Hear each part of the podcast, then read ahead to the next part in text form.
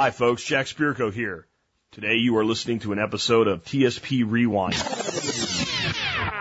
Commercial free versions of past episodes, podcast blasts from the past. I put these up when I can't do a show due to professional commitments or rare vacations. These podcasts will appear in standard iTunes, Stitcher, and other feeds, but will be titled TSP Rewind episodes and numbered accordingly. And today, folks, we are rewinding back, well, just about a year here, February 20, a little over a year, February 26, 2019. This was originally episode 2389. It was entitled Becoming a Modern Renaissance Man. And it was about basically developing the skill of being a polymath. And in the Insurrection series, this is kind of right at the top of the list of being a true individual insurrectionist. The more you can do for yourself, the more freedom you have. There is absolutely no doubt about that. And it goes back to my analogy about being born into slavery and born into captivity. Call it either one, doesn't matter. And it's really more captivity than slavery. You are born into captivity. And I'm not talking about any geopolitical anything. It's not about, you know, the story of your enslavement or something like that from the anarcho world. No, I'm talking about your parents. You're born into the captivity of your parents because you have to be, because you are helpless. You're completely helpless. If you don't, if you don't believe that babies are born into captivity, then you're kind of like in denial of reality. And what I have to kind of point out with that is, to, to just drive that point home is if you were born in if, if you're born, and you just got born, you're a baby, and your parents said, "I know, freedom is the best thing in the world, so we'll set the baby free." And they took you out and put you into a field and set you free. You, you know, they should be honestly like thrown into a dungeon and killed, uh, but but you would die. Like unless like some kind of jungle book shit happens, right? Like a baby in the middle of a field dies because the baby's helpless. So a baby is born into captivity. And as you grow, the way you separate from the captivity of your parents is you become capable of doing things for yourself. And the more you can do for yourself, the less captive to your parents is you, you become. And that is very clearly connected to how being connected through society's systems works as well. You will make deals with the government, with the state, with the corporatocracy based on how much you can do for yourself. Not just can you put can you take the food and stick a fork in it and stick it in your mouth without poking yourself in the eye and not need a cork on the end of your fork, right? Like that's not because when you're a baby, like that's an accomplishment. But as you grow into an adult, the more you can do for yourself, the less dependent you are. If you can earn your own income independent of a job, then you have a lot less of a need to make a deal with the corporatocracy and basically do things that you would prefer not to do. You have a lot more freedom. You are a lot less captive. So that's all I'm going to say about the, the, the, you know, the content today. We'll let the rewind speak for itself. And let's talk about our step today, our 13th steps or 13th stomps as we're up to number eight. I just did a show on this right before I left. Maybe you already did it. If you didn't, do it at least for a week. It's a real simple one. Turn off the effing news. Turn off the news. Now that you're kind of in the middle of this, you're seven steps into this process. You're beginning to figure out what you have that you don't want and what you want that you don't have. You've started to figure out where you really want to build your life at geographically. You've done your first series of how can I questions, and you should have been reading those questions every day since step three, uh, or four, step four when you did them. You should have had a financial plan developed. And this is not like some very complex plan. It's a basic budget and a basic understanding of the money that you have and the money that you don't have and the money that you need and what you need to do to make that all justify. You should have made a list of everything you already have and you're grateful for, everything you love about your life, everything you love about your job, everything that's good. And you should be going through that on a daily basis. And yesterday we started out with doing a deep analysis of the things that concern you the things you influence, and the, the things that you control. That means that you are right at a precipice now where you are ready to do something. I didn't say everything. I didn't say everything that you should do right now. But I bet most of you, if you actually did this up to this point, you're ready to do something. You're ready to take some meaningful action in your life that you've been procrastinating on. And the number one thing that can derail that is tuning in to channel whatever and listening to a bunch of empty suits tell you bullshit that you do not need to hear. So I'm going to be brief with the new content today. Turn off the effing news. And with that, let's go ahead and rewind back just a little over a year, February 26, 2019, originally episode 2389, Becoming a Modern Renaissance Man.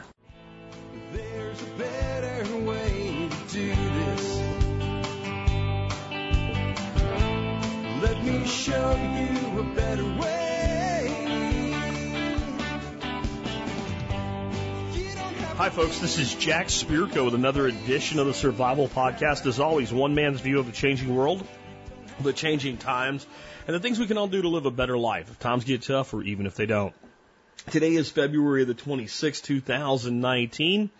And this is episode 2389 of the Survival, Survival Podcast. And we're titling today's episode Becoming a modern Renaissance man, also known as a polymath. What is a polymath? It's a person that knows a lot about a lot of things. That's, that's the simplest explanation that we'll give as we talk about it today. We'll get into it more. But the reason I decided to do this is, well, the ducks told me to. I'm serious. I, I went out this morning and the ducks needed to go into my western pasture. And as long as they've been here now, uh, right at about six months, they've never really been in the West pasture.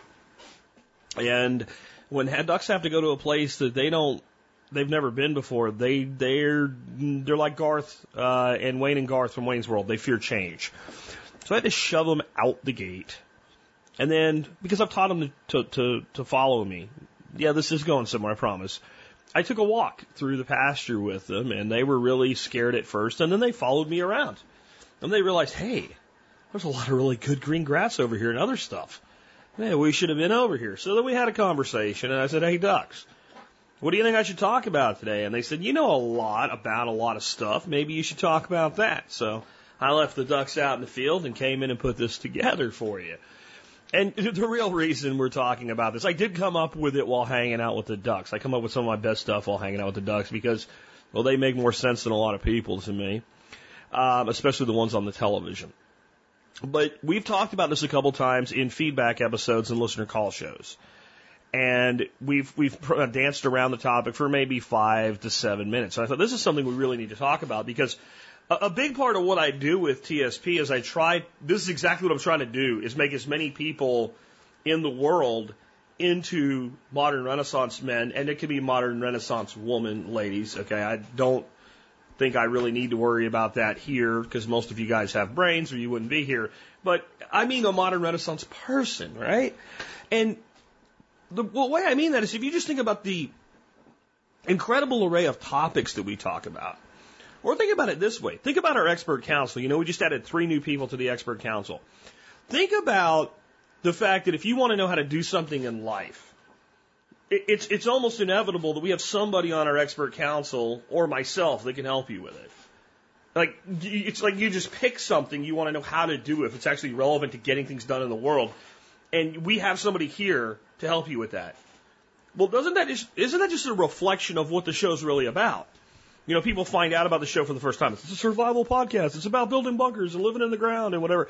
I think like, like, like we talk a lot about preparedness we really do, but we really talk about preparedness to live, to live a life that's good, whether times get tough or even if they don't. In other words, to be resilient.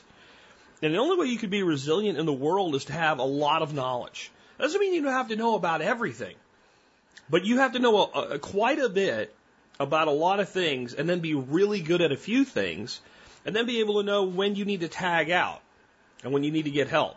And then you need to know how to get help and how to know you're not being bullshitted by the help that you're bringing in. That is a modern Renaissance man. That is a polymath. That's what we're going to talk about. Today. With that, let's go ahead and dig into today's show. So let's start off again. What exactly is a polymath or a Renaissance man? And I differ from the conventional way that I think, you know, modern media defines this. They, they like to fawn over billionaires who do a lot of stuff and give away a lot of money. If you look up modern polymath, you'll find people like that. Uh, almost like they're looking for the uh, the Iron Man billionaire character, but they can't, so they mention somebody like a Bill Gates or a Steve Jobs. And when I first looked into that, I didn't know that was a thing. I didn't know the media kind of was in this game of doing that, but you like most things the media gets involved in, they usually get it wrong. One of the other ways that people define uh, a modern Renaissance man is by looking back to somebody that I would say was one of the archetypes for for that, and that is Benjamin Franklin. And Ben Franklin, of course, through Poor Richard's Almanac, put out a lot of sayings that we still use in our vernacular today. And one of them was a jack of all trades and a master of none. In other words, I can do a little bit in all things, but I haven't taken the time to become a complete master of any. And I would say that Franklin was a master of some things. He was a jack of all trades, but he wasn't a master of none. I think it just flowed well. And I think it spoke to his audience. I think he was a master of knowing how to speak well. He was a master statesman. And he, of course, did Poor Richards before he was truly a statesman, but he had already mastered the skill that would take him there. And a master of none spoke to his audience, who did not see themselves as having mastery, though these men and women had mastery. If you think of the time pre and post American Revolution, if you had somebody who was making a living as a farmer or an engraver or a brewer, they truly were a master of that craft.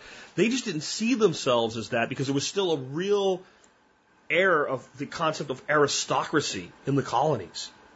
So he was speaking kind of down to the level of acceptance of his audience, in my view. I think the right Franklinism would be a jack of all trades and a master of some. Though I do think there's truth in the original, because we'll get to it today where I'll talk about how I think one of the downsides of being a polymath is you will never be as much of a master at any one thing as you could have been. You will never reach your full potential because you'll dedicate yourself to other things. But I think a true Renaissance man is a jack of all trades and I would almost say it's a jack of many trades and a master of some. Because the other thing is, no one is a jack of all trades. He was trying to simplify it. He was trying to make it where people just go, oh yeah, okay. But if you really critically analyze that, well, there's always something that you can't do, don't know about. There's always something new to learn. That's part of what makes this fun. And there's always some things that you're like, I just don't give a shit about that. And that's important if you want to be a modern Renaissance man, that you understand there are some things you can just say, hey, you know what? That's not my thing. Or else we're not going to be able to do this. And so the quote I actually like by Franklin, more than that one, to really feed into this discussion is tell me and I forget. Teach me and I remember. Involve me and I learn. Because involvement is key. And involvement only really happens when the person that's being involved wants to be involved. You might go along to get along, but if you're truly involved, as in integrated, as it bought into something, then it's voluntary or it's fake. And that leads me to I want to talk about how modern education killed the Renaissance man. And you might think it's this obsession that we have with specialization, and that's a thing. That is a thing. There's the famous quote about, you know, a, a man should be able to change a diaper and, you know, con a ship and all these other things, and um, specialization is for insects. And there is there is something to that, but I, I think it's far far worse, and I don't think it was intentional. I think a lot of things the system does was intentional. I really don't think the system did this on purpose. I think it was by happenstance. And that is, we ruined natural learning. We destroyed natural learning. So in the minds of many people, learning isn't fun. Learning is not enjoyable. When I say learning, if the first thing you think is school, if I say education and the first thing you think is school, if I say school and the first thing you think is test, then you're a victim of this. Okay? And what I mean by that is let, us look at there's there's two real there's two real concepts of natural learning in the world, in, in my view. There is learning due to necessity, and learning due to desire. So necessity is I'm really hungry and I see this little critter crawling around animal over there. And it's kind of, it's big enough. Maybe it's like a squirrel or a rabbit or something. And I look at that little critter and say, you know what? If I could club that thing on the head, then I could eat it and I would be less hungry. And I'm really hungry. So I need to know how to club that thing on the head. And when I try to club it on the head, it turns out that little critter's pretty fast. So now I have to figure out how to either build some sort of weaponry that overcomes that animal's speed and, and capabilities, because I physically am not as fast as a rabbit or a squirrel. I can't climb a tree like a squirrel. Or I have to develop some sort of a trap and engineer my way to a solution to fill my belly. That's learning due to necessity. And in general, humans, when they learn due to necessity, they are very bought into the concept because they need to be. Then there's the other way that we naturally learn. Learning due to desire. I simply wish to know. So now I've got a full belly. And I'm walking through the woods in a place I've never been before. And I've seen squirrels, but now I see this squirrel and it doesn't look like what I know to be a squirrel. It has a pattern that, that in the way that it moves and the way that it climbs a tree and the way that it kind of shakes its tail, but it looks different. Maybe this squirrel is black and I've never seen a black squirrel or it flies through the trees like a bird. And my natural human inquisitiveness says, I, I wish to know more about this creature. It's not that I need to, I find it interesting. And someone standing right next to you go, yeah, it's a squirrel that flies. Yeah, I seen that on a cartoon. I don't care. So that person doesn't have the desire, but they look down on the ground and they see a mushroom and say, hmm, I wonder what kind of mushroom that is. I've never, and they are interested in that mushroom. And somebody else thinks you're both nuts, has no interest in being in the woods, goes into town and walks into a library and wants to know the history of language. And the two of you that are interested in mushrooms and the squirrel don't care about the history of language for now. Maybe at some point you will be interested. This is natural learning. This is completely the opposite of how we teach in an institution in a school. And because of that, people have stopped being excited about education. They've stopped being excited about learning. Learning is only a means to an end. Our children are not going to, to college, you know, at 70% or more of graduates go to college now because they're excited about what they're going to learn in college. They're going to college because it's expected of them. Education has become a piece of a system that is actually pretty miserable when you think about it in totality. What is the plan for the average person? What are they taught to do in the world? Well, you grow up, you go get an education so that you can get a job, so that you can work for the majority of your life and hopefully save enough money and have a plan during that that when you stop working because you can't anymore, you can live relatively comfortable until you die. If education is so that that plan can happen, how exciting is it? How fun is it? It's not even really necessary. Because the truth is, whatever we need to learn, we learn it once we need to learn it. That's how the human mind works. So we have ruined the concept of being excited to learn something.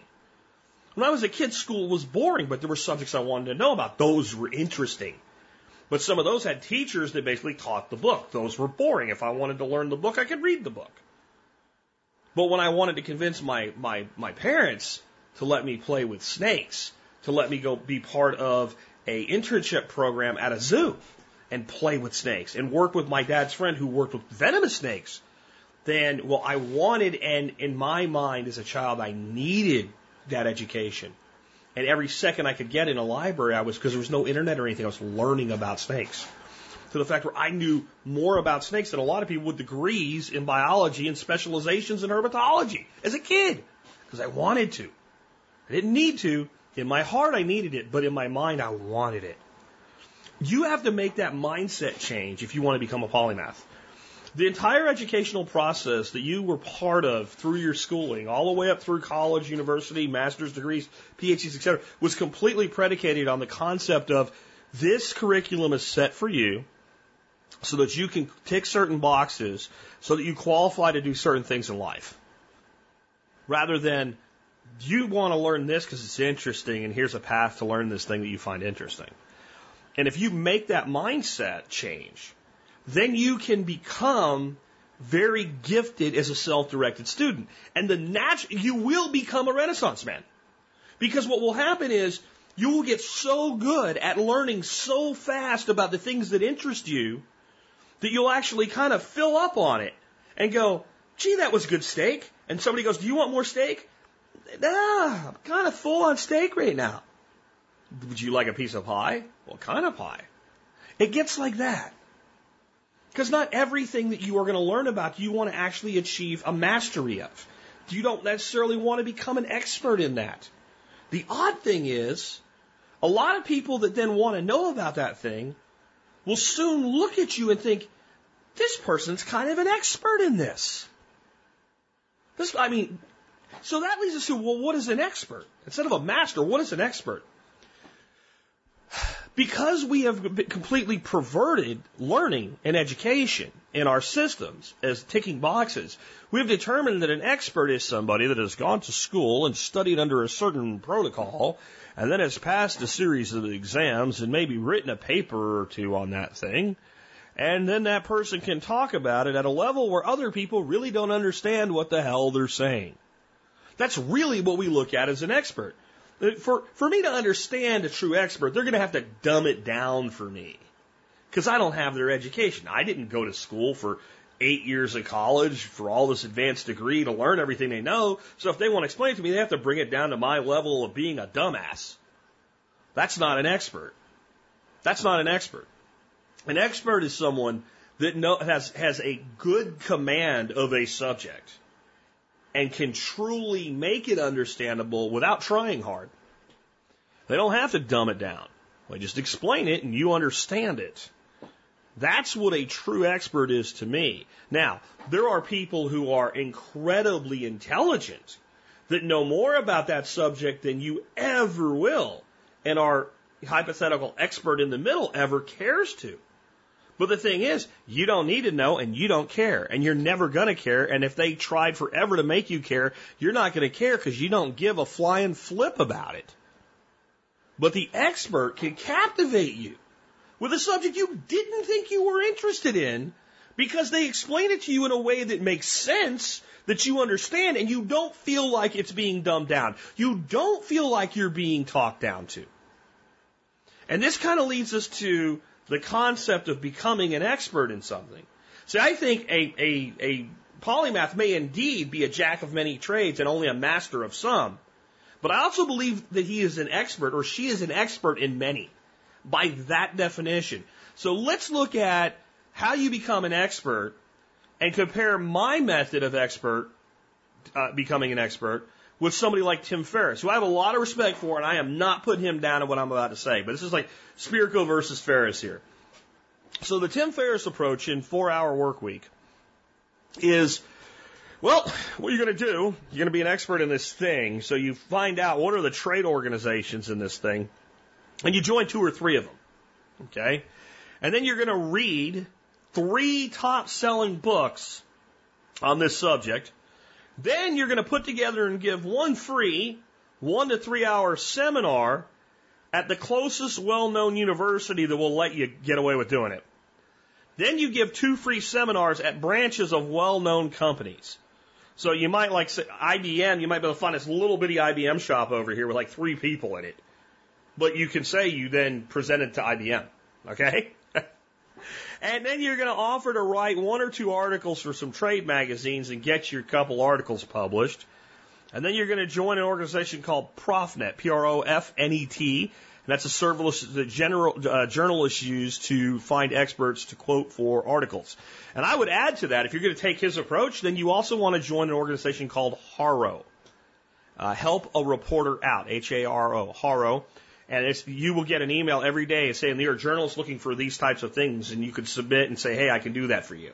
So Profnet is more like you're in a database. Haro is more like they send the questions to you, and you make a pitch to whoever you think fits out of that day's email. And I don't have a problem with that. But let's talk about what kind of expert Tim is teaching you to become. He's teaching you to become an, an expert under the definition that we have in academia. Because it sells. That's how you sell yourself and you market your book and sell a million copies.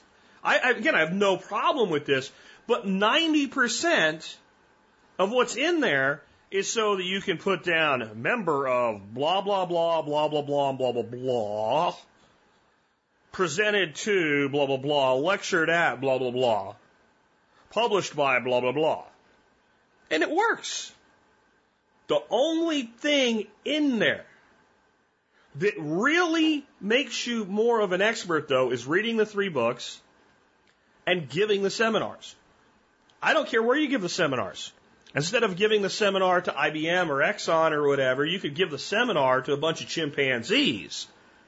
And you'll probably get just as much out of it because we learn best by teaching. You know, there's the old saying that those, those that can do and those that can't teach. There is some truth in it.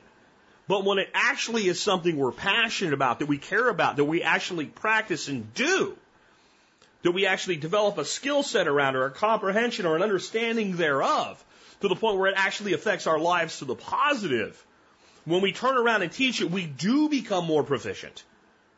In the army, and this is back to the Franklin quote, right? Tell me and I forget, teach me and I remember, involve me and I learn. In the army, the army is as blunt as the army is, as an instrument.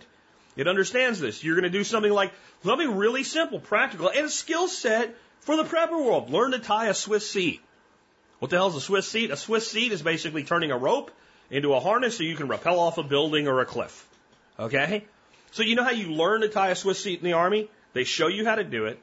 They have you do it. And then they say, show me how to do it. Teach me how to do it.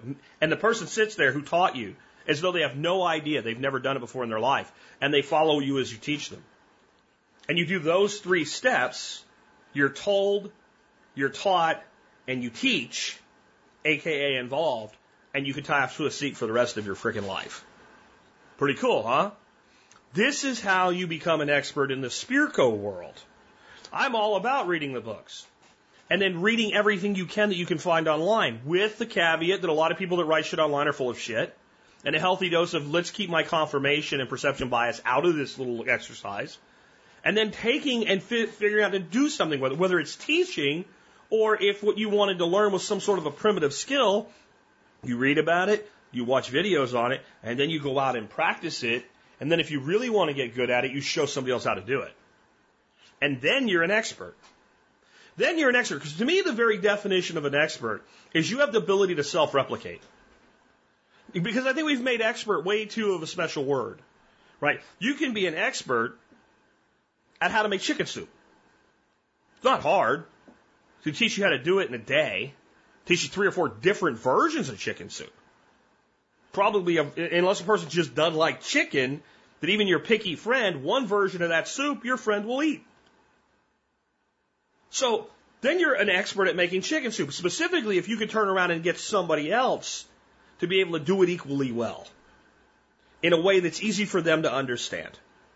As long as the student is willing, the teacher is capable in that situation.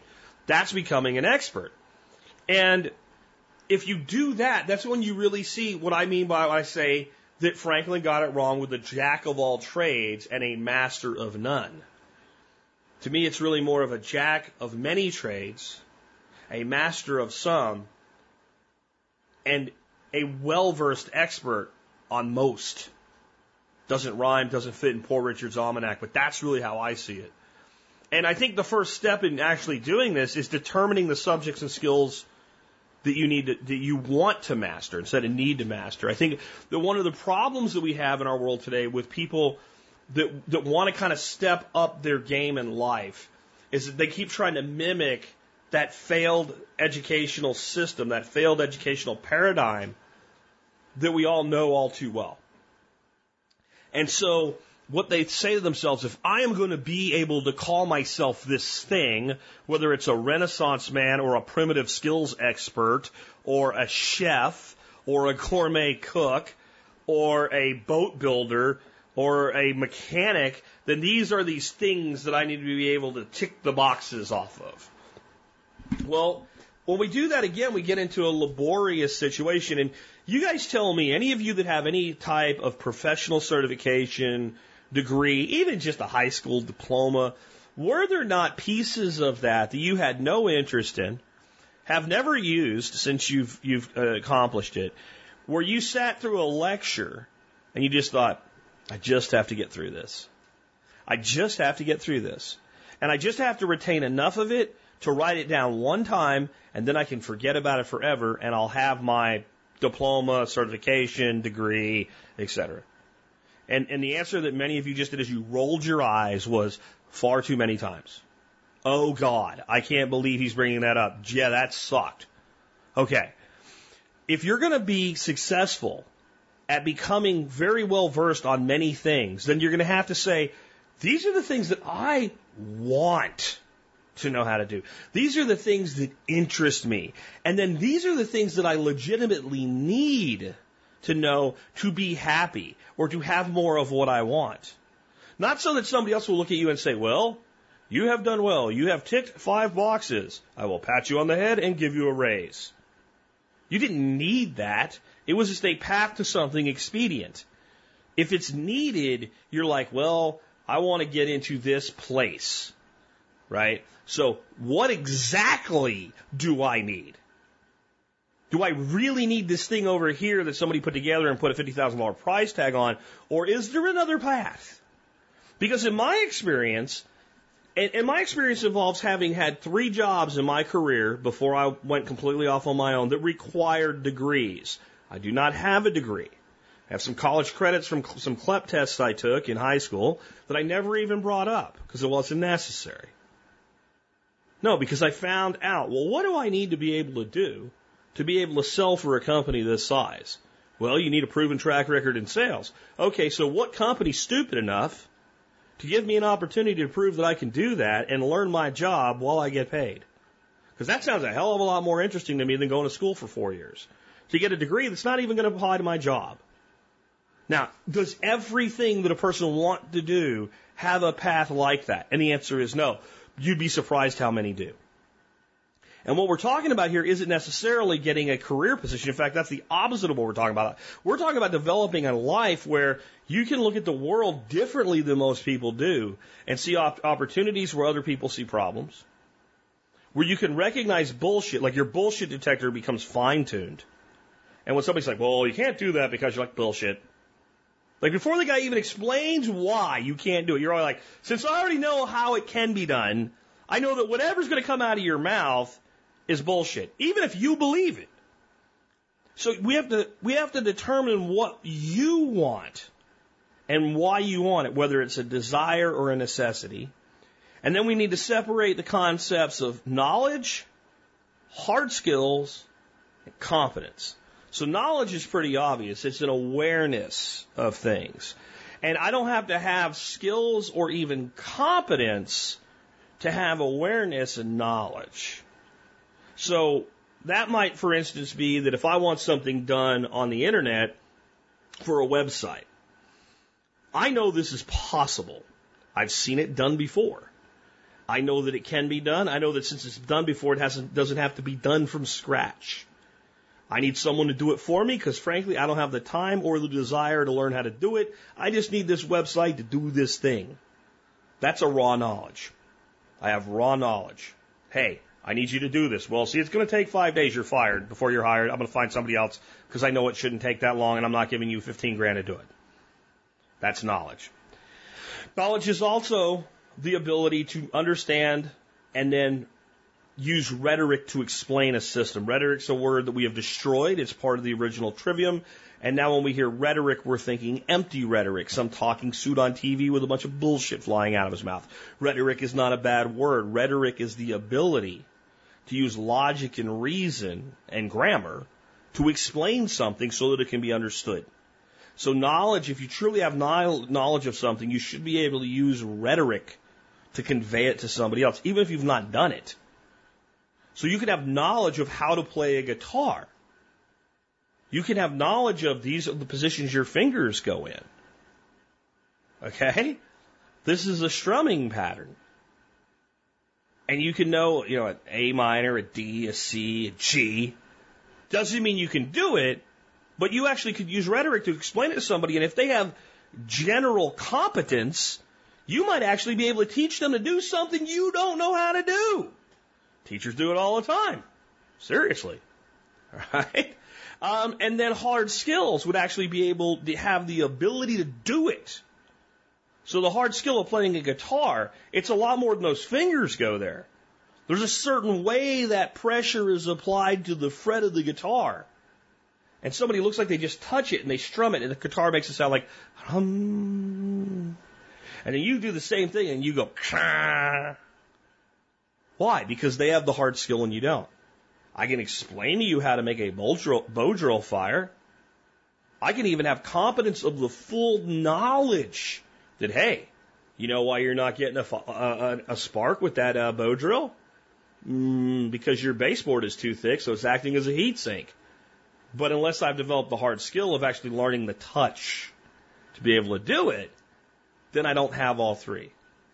And what we're going to realize as we go into this world is that we are not going to have all three in everything that we have awareness of because we don't require it in everything. We just want an awareness first and a general competence of an understanding of the situation, and then we develop the skills as they fit our lives. Because as Henry Ford said when he was asked about, you know, his having a, a college degree, he said, why would I want a degree? I have tremendous numbers of people that work for me that have them. If I need something that degree can do, I'll call one of them in my office and they'll take care of it for me. And there is some level of that. And the reason isn't because it's not worthy of pursuit, but because if you're going to be a polymath, you don't have time to actually generate the hard skills in everything that you know about. You're also only going to go as far in any subject as interests you or you have need. And, and that's one of the limits. So let's talk about the disadvantages of being a polymath because we're going to talk about the advantages here in a second, but we should be honest. Like every, see, it's, I'm going to go into my, my aquarium fish nerd world for a second here. A lot of times I'll be talking to people that want to set up an aquarium. If they come over to my house, they really want to set up an aquarium. They've seen kind of what I've done in the last year and a half with some of the aquascapes and it's beautiful and these fish. And they'll say, well, I want this fish. Okay, great. You want this fish. Okay, the thing about this fish is this fish has certain needs and certain behaviors. And because of that, this fish can't go with certain other fish. Even fish they sell side by side in a fish store, they can live in the same size tank in the same temperature water under the same water parameters. Well, why not? Okay, because one of the fish you wanted was a tiger barb. It's a little striped fish, very cool looking fish, you know, from Indonesia, Sumatra, those areas. And it's a great fish. And it's schooling, it looks really cool, and it's really hardy, and it's hard to kill. The other fish you wanted was an angelfish. Well, the tiger barbs will attack the angelfish. Well, how? Angelfish is so big. The tiger barb is so relatively small. Because the tiger barb is a twisted little creature that's like paranoid. That always thinks something's out to get it. Because where it lives, something's out to get it. So it lives in schools. So unless we have a great, huge school of tiger barbs, it kind of lives in a paranoid world, and we can only fit so many tiger barbs in the tank you have. Now that angelfish has these long flowing fins, and that tiger barb's like, ooh, I need to attack that thing. So even though it's much smaller than the angelfish, the angelfish isn't big enough to beat it up. So it and its buddies just keep going over and pecking at the fins and destroy the beautiful fins on the angelfish. So since you want this thing, it's okay, but there's certain other things that can't go along with it. And that's how being a polymath is. Everything that you do takes away the time and energy and resource you have you could be doing something else. So for the first example is, and I kind of mentioned this already, you will be an expert in a few things. But you will never, or maybe even a lot of things, but you will never be as good as you could have been in any one of them. You will never be, and that's what he said, a master of none. That's where Franklin was a little bit right. A true master. True master isn't just better than most or reached a level of proficiency that's impressive. There goes, wow. The true master has reached their full potential in that pursuit. And the true mastery requires dedication to that one thing. I find that very honorable. I find, I, when I, you know, I watch TV shows, something simple like Bizarre Foods. And uh, the, the newer one, Delicious Destinations, where he goes to all these countries, instead of eating bugs, they show like this high level cuisine. And you see this guy, and he makes pastries in a little shop in Marseille, France. And he's 70 years old. And he started working in the bakery when he was 14 with his father. And he's never done anything but make pastries in this place. And his son, who's almost old enough to go on Social Security, still waiting to take over because he won't leave. He won't go home. He won't retire. He won't quit. Now, I'm not saying that that gentleman hasn't done other things in his life, but his professional pursuit has been this thing. And no matter how good of a cook I become, even if I liked making pastries, which I don't, I will never be as good as him. And I will never reach my full potential in that pursuit because I am going to spend time doing other things. And that is a limitation. I find it to be, oh, you know, one that I, I don't even want the other side of it, but you might. You will also get bored with things more quickly and move along to something else all the time. And the speed at which you become bored with a subject, and that doesn't mean you're done with it, it means you're done with it for now. If it comes up and you need it again, it'll be there. It's now an arrow that goes in the quiver. It's not nocked in the bow anymore. So what will happen is you pursue this. Your ability to learn will accelerate. I have one of my friends that says, you take something and you savant it. And I'm like, what? He's like, you could, you don't know shit. Like I'm explaining it to you. And three months later, you're telling me shit about it I never even knew was possible and you can you can do all this shit and you know all this shit and then you're done with it and you're on to something else. Exactly. And your speed at which you'll be able to take a subject and actually present it as though you are an expert to someone who's who's not fully informed in it will speed up. And that's good because you can learn more and more and more. But you are going to get to the point where people are like, well, you were really into that like yesterday. Yeah, but I learned about it now, so I'm going to learn about something else. And it's not being a genius. It's not being a genius. High, having a high IQ, or which is really a measurement of your ability to learn, it's helpful here. And I think if your IQ is like 40, it's not going to work for you. But I think any reasonably intelligent person can do this. But you will begin to learn faster, learn quicker, and get bored and be done with things.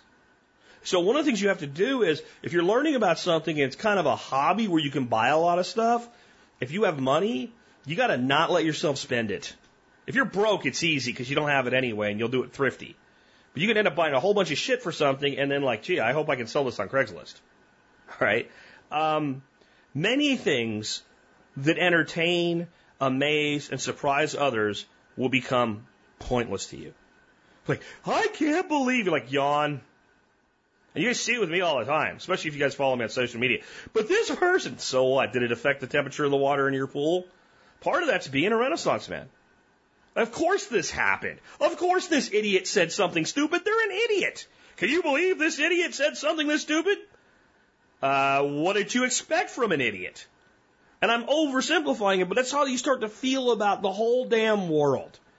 You will become largely apathetic to so many things that other people find important, that other people find amazing, that other people find unbelievable, and you will start to look at people like, I don't understand how this surprises you in the least, and I do not understand why you care.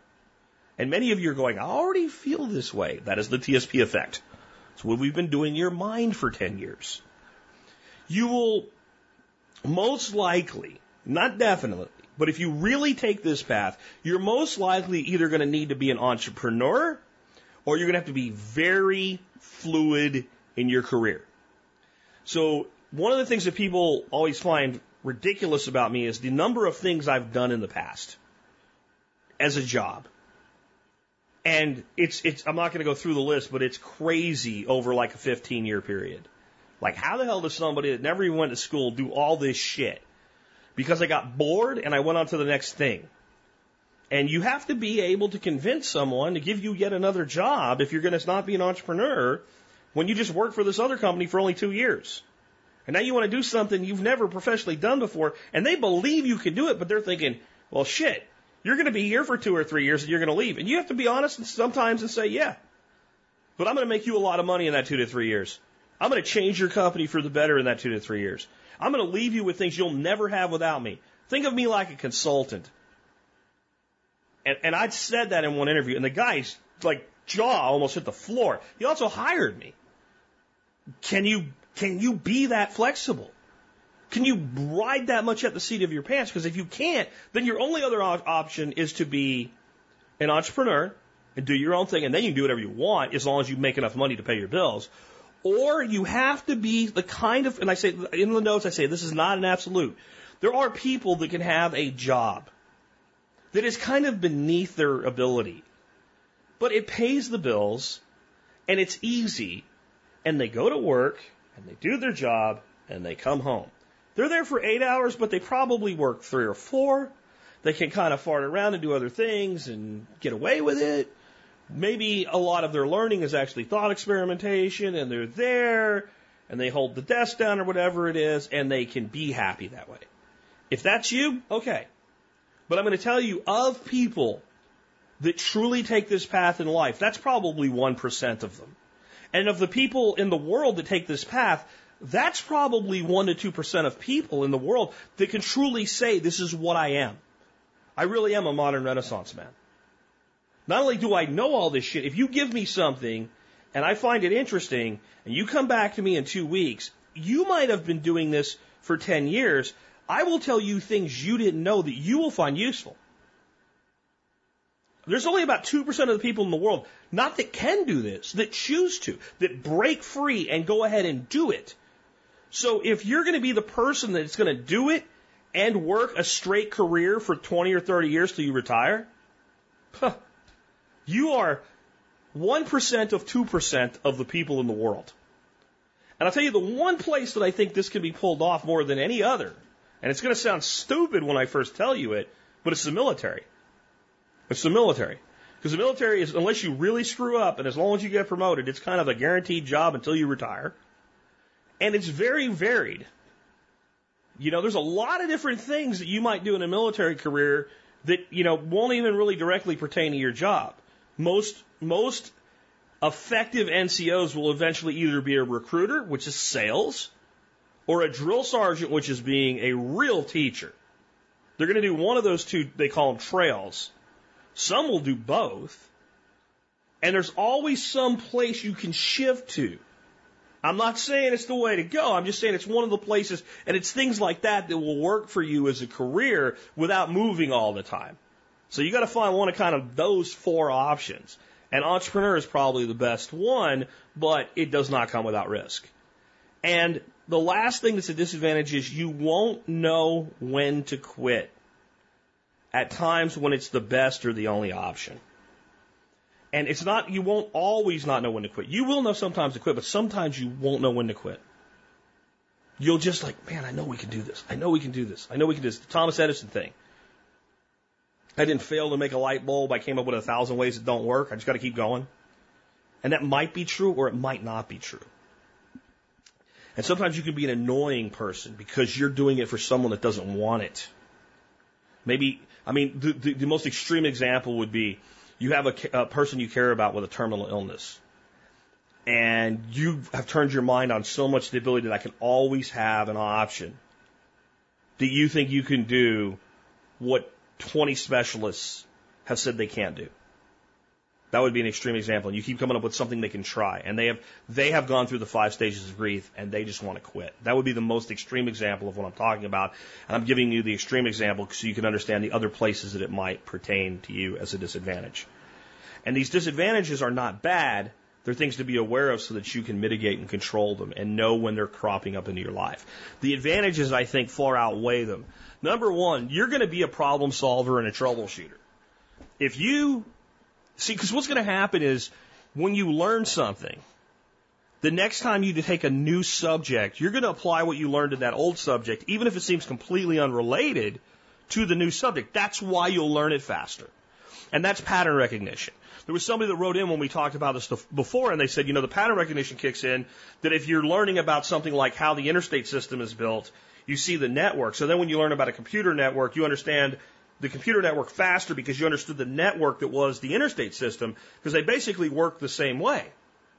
Information flows in two directions. There's all these points that have to be reached. There's a central branch, etc. So now when you want to learn about anatomy and you look at the central nervous system, oh, oh, it's the same thing.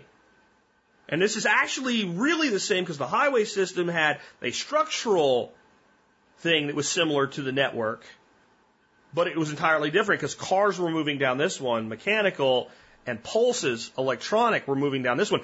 But in the, the central nervous system, it's also pulses and electricity. Oh, and a nerve is like a coaxial cable. So you can have this neural problem. It's the same as a dead short in a coax cable.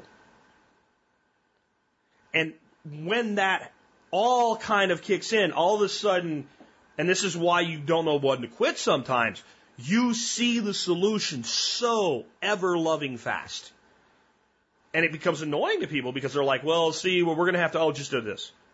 And, and they don't even understand how you knew what they were going to say, and you often do. So that's another disadvantage. You got to learn to rope that in. But yeah, you're going to be a, a problem solver and a troubleshooter. And as far as bouncing around in careers, there is always a place for someone that can solve problems. There is always a place for the person that can troubleshoot. Now, there are certain jobs where it is a detriment. You show up, and my dad used to describe it this way. He said, son, there are jobs. If you get one of them, it's going to work like this. You go and you sit in your seat. You put your pencil on the left. You put your paper on the right and you keep your mouth shut. And I thought immediately, oh, I don't want that kind of job. I don't want that kind of job, right?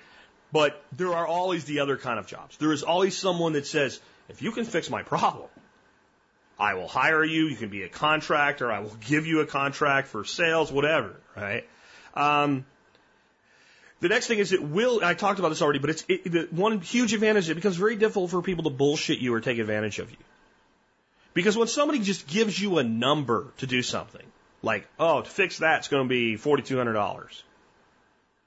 If you don't know anything at all about that world, and that's why you called somebody to fix it, if that number seems out of line, you're going to be very quick to go, well, I know how to figure out whether that number's right or not. It's not just calling someone else to get a second quote. It's research. It's, hey, he said this thing is broken. How much do those things cost? How much labor is involved? And if you take the time to develop the high level knowledge and limited competency without the hard skill of the things that are directly important you. Like I said, if you're building a business and you have an online component to it, knowing what can and can't be done quickly and easily, then that programmer can't bullshit you.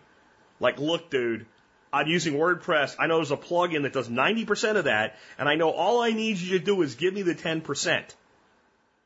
So now let's let's talk about this in reality. Well, you need a custom bullshit gone. Next guy.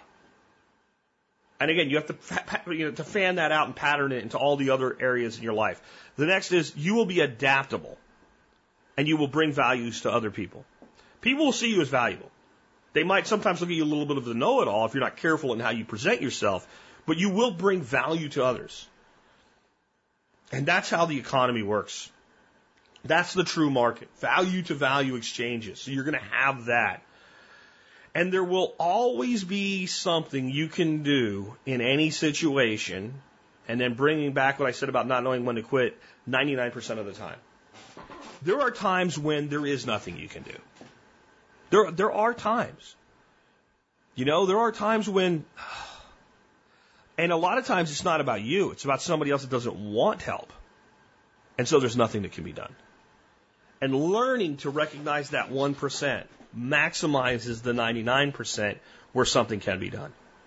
Because so many people are so quick to chase the 1% and throw in the towel early on the hard part of the 99.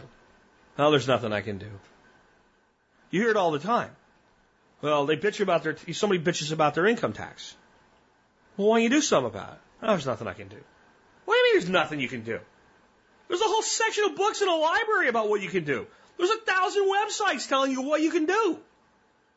90% of the tax code is how to get out of it. 10% is what you have to do. Eh. What they're really saying is, I don't, I don't, this is not a big enough problem for me. I just want to bitch about it. Don't bother me. But if you're a Renaissance man, you say, hey, wait a minute. Since now I've developed this skill, that I can't learn 100% about a subject, but now I can learn 50% of what's knowable about this thing.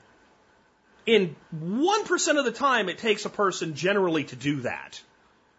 And if I invest a couple weeks in learning this and then figuring out, okay, does this fit into my life in some way? Then I can save tens of thousands of dollars, maybe even hundreds of thousands of dollars from going to the government over my lifetime that can go to my retirement or to my family or to my charities or whatever it is. Or I'll quickly discern that this doesn't fit. I can't make this work for me. And I can put it on the shelf and say, you know, if things change, maybe I'll revisit that later. So you, you, you take that path. And as you start walking that path of knowledge, you really quickly figure out, okay, this is going to work and do what I need or it's not. And, this, it, it just changes everything because all of a sudden you go from a person that says, what are you going to do to a person that always seems to have some option? You, you start asking yourself, what are my tools? What are the tools that I have? Here's this problem in my life. Here's this thing, this obstacle. So what are the tools that I have that I can use? What do I know about this? And how can I take what I know about this and how it relates to other things and the tools that I have and put them together and do something.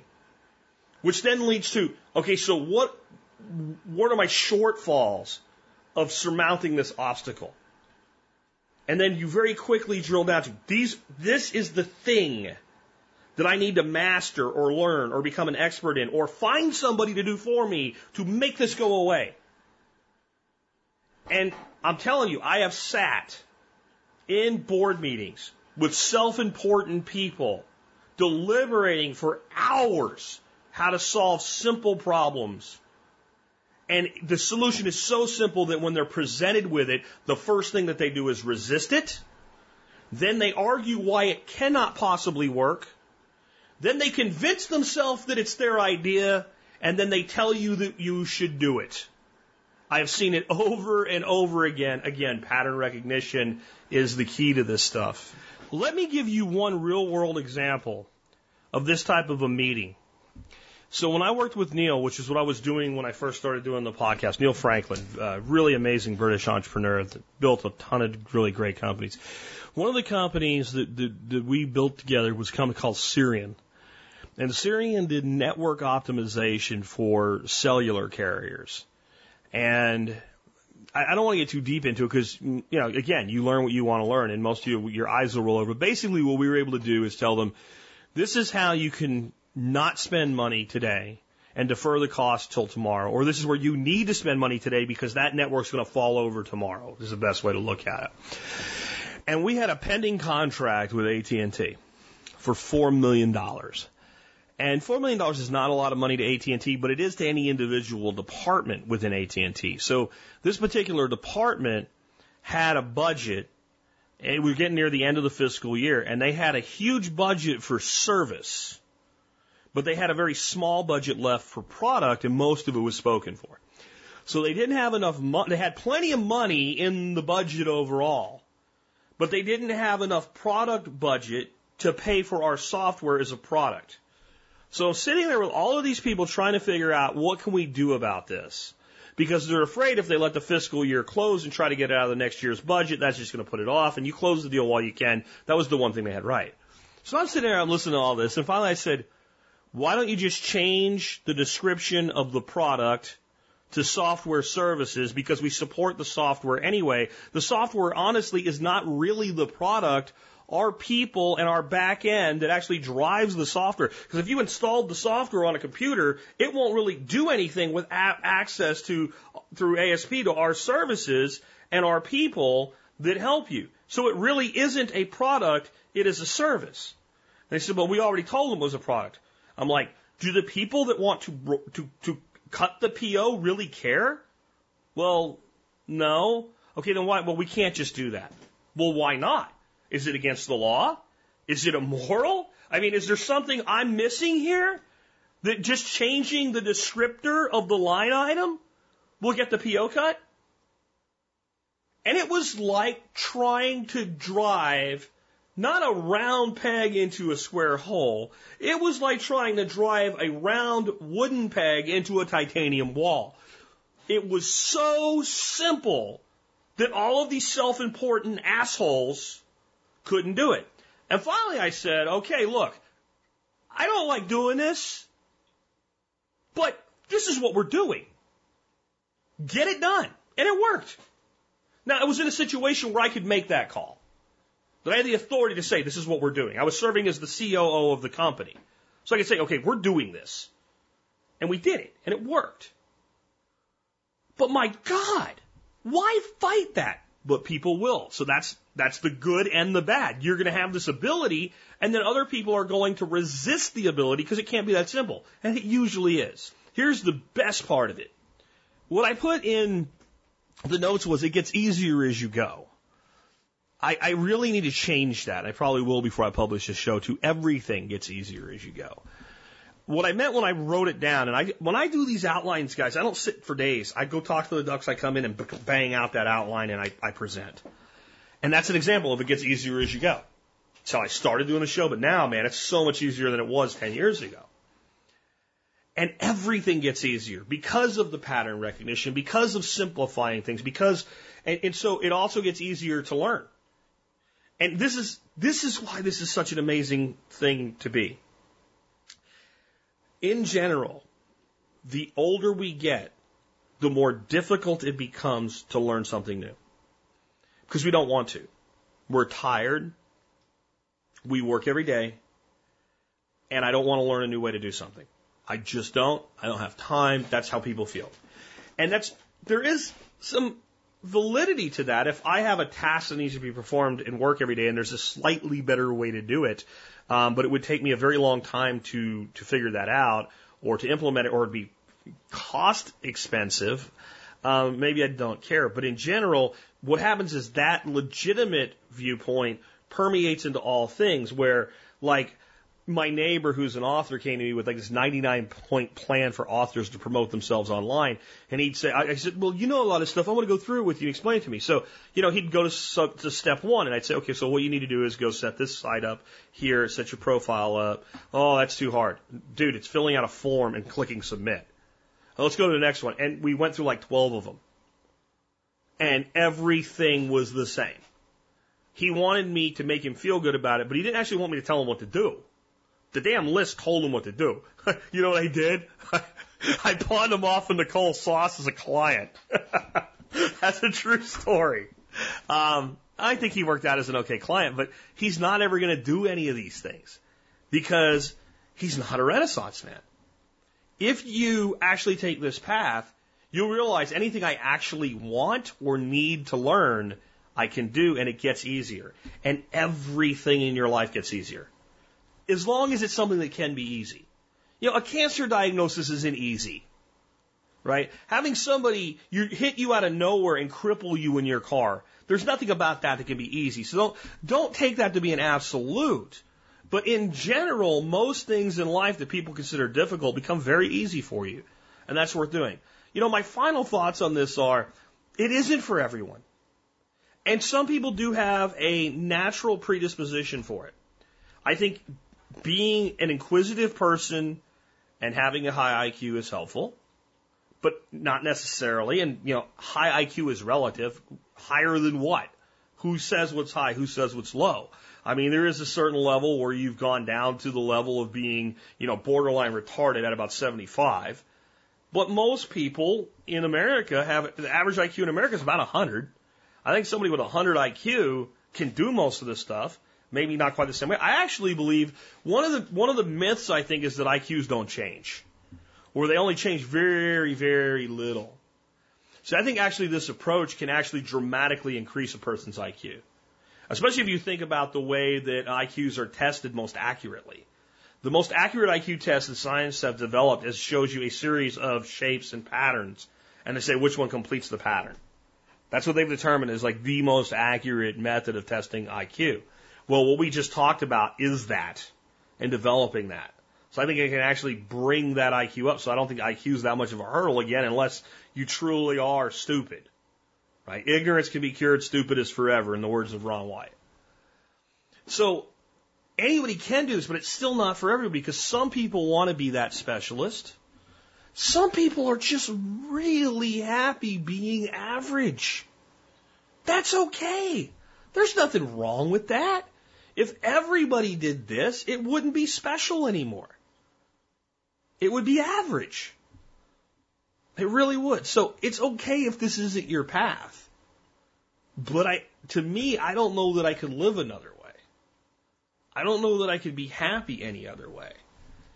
And I really do believe that it's not whether or not people are or aren't this way. It's a matter of degrees. How much are they like this? I believe that any person that truly has a desire to learn something will pursue the knowledge if they're given the freedom to do so. And I believe that anybody that really needs to learn how to do something will acquire the knowledge to meet the need if it truly is a need. So then the question only becomes how how much do you see as a need? In other words, some people would only see a need at the point where if I don't do this, I'm going to die. Some people would say the need begins where I'm going to be really uncomfortable. Some people would say the need occurs the point that I'm actually not going to be happy. And some people would say that they actually need to know they're doing everything they can to get as far as they want to in life. That need is a variable and it's, it's subjective. And then as far as desire, how passionate are you about how many things? And to me, again, it's the best way to live. It's the best way to live. I think there's a piece of it for everyone. The only question then becomes how big a piece do you want? Hopefully this has been an entertaining show and a little bit different than things we've done up till now or done recently anyway. I definitely will put it under the tag of the insurrection and under lifestyle design on the tagging system on the blog for you guys. With that, we have wrapped up another episode of the Survival Podcast. If you enjoyed today's show and you'd like to support us, and the work that we do, want to remind you, you can do your online shopping at tspaz.com. You shop at tspaz, you help support the show no matter what you eventually buy. And I got something for you today. I'm bringing it around again. It's a tape measure. Tape measures are important, man. If you want to be a Renaissance man, you gotta be able to measure stuff, right? Um, I, I recommend a, a brand called Komelon, K-O-M-E-L-O-N, and their self-lock tape measure. This is one of those things, like the Renaissance man must have invented this, that said, I don't care what everybody has done up till now, it's stupid, we should do it the other way. And when you see it, you go, yeah, that, that's, that makes a lot of sense. So your standard tape measure, you pull a tape measure out, and if you want it to stay out, you push a lock down, and it locks. And then when you want to come in, you unlock it. So, have you ever pushed a tape measure out and just wanted it to immediately come back in? Have you ever wanted to not lock it? I mean, even if you don't engage the lock, you know, if you're measuring something short, you take your index finger and kind of stop it with your index finger. I mean, unless you're a little kid playing with your granddad's and you're going to get your ass whipped because you break it, right? Don't you always want it to stay out? So what Coleman did is they said, why don't we make it so it stays out by default? So you pull it out and it's automatically locked and pushing the button retracts it. Gee, that's so smart. Because I have never thought, gee, I wish this thing would come back faster, right? In fact, that's the number one way. Jerking it too hard and let it come back too fast, how you break tape measures. The other thing is I've had really expensive tape measures break. So I've found that buying an expensive tape measure doesn't mean it won't break. And then I think I have little gnomes that live in my house that steal shit from me. I generally don't believe in the supernatural, but I have three things that disappear regularly. Sharpie markers, fingernail clippers, and tape measures. And I mean like I have not, I'm working at a workbench. Maybe I have a beer. The most I've done other than my work is pick the beer up and sipped on it and thought about what I was doing. I have not walked away from the bench. The tape measure is gone. Well, you can get two of these, um, 12 footers. You can get two for about 15 bucks or 750 a piece. So when the gnome steals one, you're not that upset about it. You can get a 25 footer for 10 bucks. So they're inexpensive, and I have yet to actually break one. The gnomes have gotten a few, But I don't feel that bad because I'm not completely out of my tape measure budget yet for the year, so I'm feeling pretty good about it. And they're kind of bright green, so if the gnome drops it somewhere, it's easier to find it. What, you don't have, you don't have gnomes that steal your shit at home? You're lucky if you don't, man. Anyway, in all seriousness, they come in uh, 12 foot, 16, and 25 foot. And here's kind of my, you know, my pattern recognition Renaissance man thing with this. I think 12 footers are the best for everyday carry around your little projects and stuff like that because they're small, they fit in a pocket, clip on a belt, they're not bulky. And anything that, you know, you need to do kind of off the fly, the little 12 footer works for. The 16 and the 25 cost almost the same and they're almost the same bulk. So I've never had a tape measure in my hand and thought, gee, I wish this, I wish this thing was freaking, you know, nine feet shorter. Never in my life have I thought that. So I, or 14 foot short, whatever. I, I've never really felt that I wish the tape measure was shorter. And since they're about the same size, what I did is I bought a, a couple twin packs, stuck them in some drawers so when the gnomes steal one, I can go get another one. I picked up two 25 footers because sooner or later the gnomes are going to get one. Put one in my toolbox, one in a drawer. And that way, when I need to measure something beyond that 12 footer, I go get my larger one, hide it from the gnomes, and put it back right away. Anyway, check these tape measures out. They're pretty cool. I do think they are affordable, quality made, and they operate in a way that actually makes sense. With that, we've wrapped up the show, and it is time for Song of the Day. Song of the Day is Jeremy by Pearl Jam. This is a song, I guarantee you, even if you don't know you've heard it before, unless you've lived under a rock for a while, you've, you've probably heard it before. Uh, this song is about a kid in Richardson, Texas, where I worked a lot of my life and not far from here. Um, but I believe it was 1993, took his own life in school. He had a lot of problems, and one day he walked out of the classroom, went and got a gun, walked back in the classroom, told the teacher, This is what I really want to get, miss. Put the gun in his mouth, blew his head off right at the front of the classroom in front of his friends. And this is a subject we've talked about a lot on the air that there is something wrong in our education system. There is something wrong with the way children treat each other today and the way they're able to treat each other. And this is from quite a while ago when I don't believe the problem was anywhere near as bad as it is today. And I think this is a problem that's reared its head in teen suicide, and it's also reared its head in school shootings. My wife and I were just talking about this recently, and uh, we were talking about how they inflate these numbers of school shootings to include things that are not school shootings. And one of the studies I looked at where they were talking about, you know, there's a shooting every two days or something like that. One of the things they called a school shooting was a man in his 20s pulled his car into the parking lot of the high school that he went to, sat there for a while, pulled out a gun and shot himself in the head, killed himself in his car in his school parking lot. Um, that's not a school shooting. That's not what people mean when they say school shooting. That is the media inflating the number, but it sure puts its finger on the pulse of the problem. Do you really think the reason that guy killed himself had nothing to do with how he was treated at that school? Do you think he just ran like, you know, I'm going to kill myself today. I'm going to build the kill myself a wheel, spin it around, and there's 20 places I could go. Ah, school parking lot, good as any.